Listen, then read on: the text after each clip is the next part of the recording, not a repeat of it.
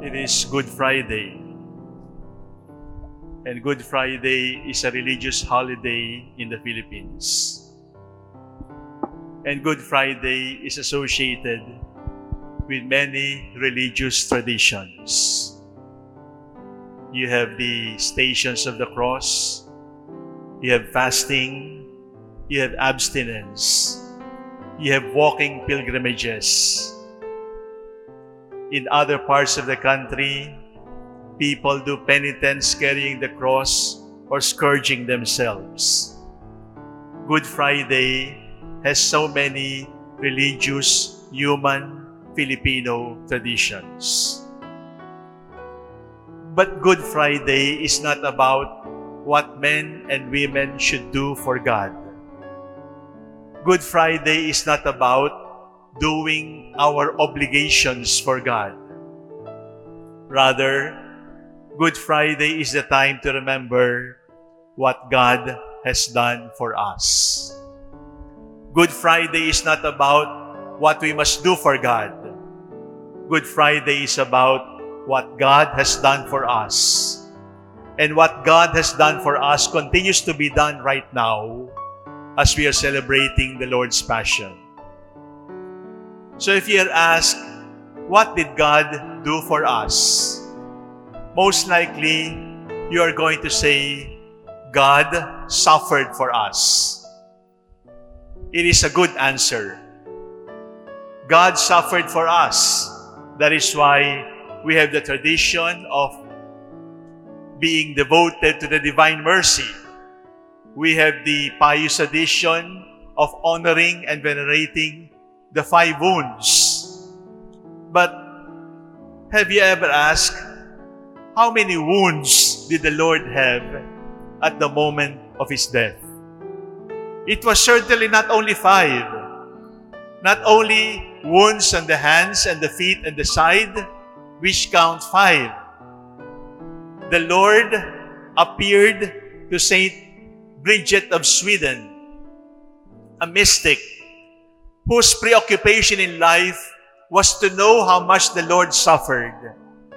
And the Lord revealed to her and said, you can count my wounds, five thousand four hundred eighty.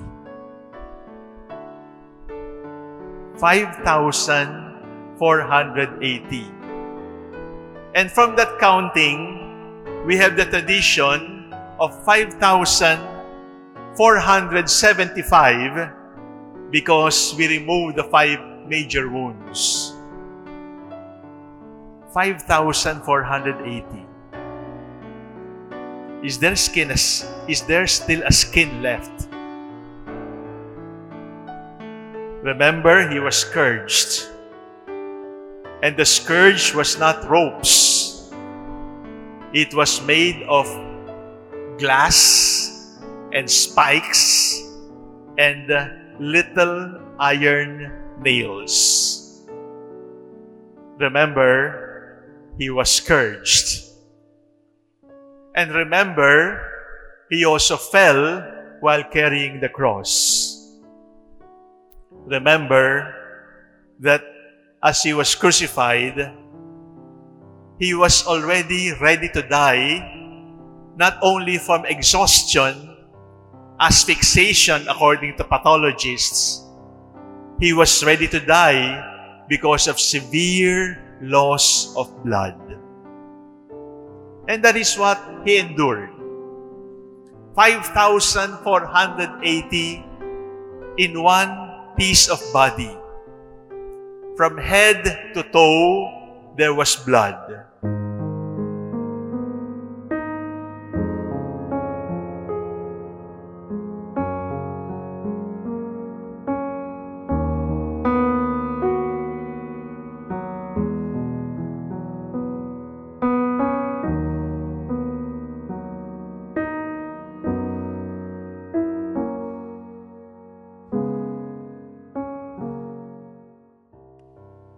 Was this the first time it ever happened to a human being? No. But the Lord did not only save us because of his sufferings. The Lord did not only save us with His five wounds on the hands and the feet and the side, and then five thousand four hundred seventy-five more lashes all over His body, bleeding, in pain, mixed with dust, mixed with sweat. That is only half of the story. Because the other half of the story is, it was indignity, it was humiliation to the highest form. I will tell you why. Yesterday, He stripped Himself of His outer garment. Today, we remember how the Lord was stripped. Totally stripped. Pardon me for being graphic, but our crucifixes do not portray what actually happened more than two thousand years ago. Because even the genitals were exposed. Nothing. No loincloth. Some people want to expose their bodies, and they make money, and they get attraction. Some people are so private, they will not even show their bodies to doctors. But this man, completely wounded, with more than five thousand four hundred wounds, stripped and exposed to the eyes of women, to the eyes of his own mother. And then you ask, what did he do to deserve this? One of the things that strike me is that we have sterilized the crucifixion. We have put flowers around the crucifixion. We have put candles around the crucifixion. We have applied perfume to the crucifixes. That is why we cannot understand anymore what Christ did for us. It was farthest from pleasantry. It was indignity to the highest form. This is not how He died. He had five thousand more wounds, stripped, the whole body exposed. And not only that, the doctors will tell you, under that extreme suffering, you urinate without control. And you move your bowels without control. The feces and the urine falling down, sliding down from the cross. And not only that, you heard the gospel say that when He said He was thirsty, they took a hyssop and dipped it in vinegar for Him to drink. You think it was an act of charity? No! We don't have hyssop. Hyssop is to be found in the public toilets. And if you are rich, you can pay a slave to clean your bowel after defecating. Yung panglinis, pagkatapos dumumi ang tao, hisop ang ginagamit ng mga alipin na binabayaran ng mga mayayaman sapagkat ayaw nilang hawakan yung sarili nilang dumi. And that is where they put the vinegar to be put close to His lips and to be drunk. You are complaining about being humiliated. You are complaining about taking, being taken for granted. You are complaining about being insulted.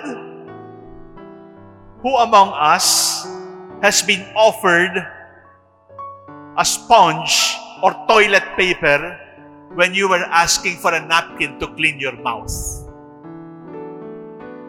Who among us has been raised for everybody to see, totally naked, unable to control your urine and your feces in front of everybody? But that is only half the story. He saved us by His sufferings. He saved us by His humiliation. What made those sufferings and humiliations heroic? Brothers and sisters, it is this. Some people are humiliated and they become deeply bitter. Some people are humiliated and they become angry. Some people are humiliated and they want to take revenge. Some people are humiliated and they carry that for the rest of their life and they blame the whole world. The whole world is against me.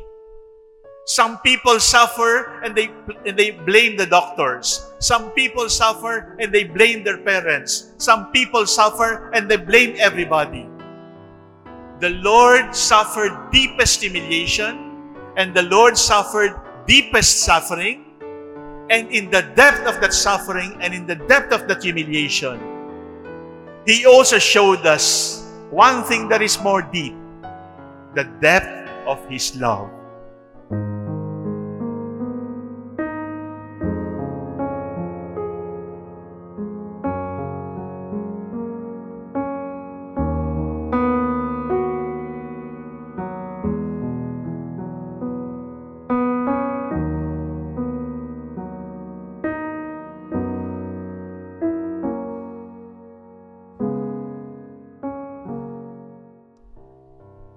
five thousand more wounds bleeding all over your body. And yet you're able to say, Father, forgive them. They do not know what they're doing. Humiliated in front of your mother and in front of the women. Your body exposed for everybody to laugh at without any feeling of pity for you. And yet you're still concerned that you're leaving your mother behind. Behold your son, behold your mother. You are already gasping for breath, and you are still able to console a sinner who repents and says, today you will be with me in paradise. Some people have been humiliated. Some people have suffered. But no one has loved like Jesus yet. And that is what we must always remember. We were saved by His humiliation. We were also saved by His sufferings. We are saved by the love that He put into those sufferings. And we are saved by the deep love that He poured upon the people who have humiliated Him. Did He die for the good ones? Did He die for the apostles? Yes. But He also died for the soldiers who stripped Him and mocked Him and played dice to win over His garments. He died for them. To the soldier who put vinegar on the tip of the hyssop that was used in the toilet, in order to mock Him for saying, I thirst. Did the Lord die for him? Yes. The challenge of Good Friday is, can you do that?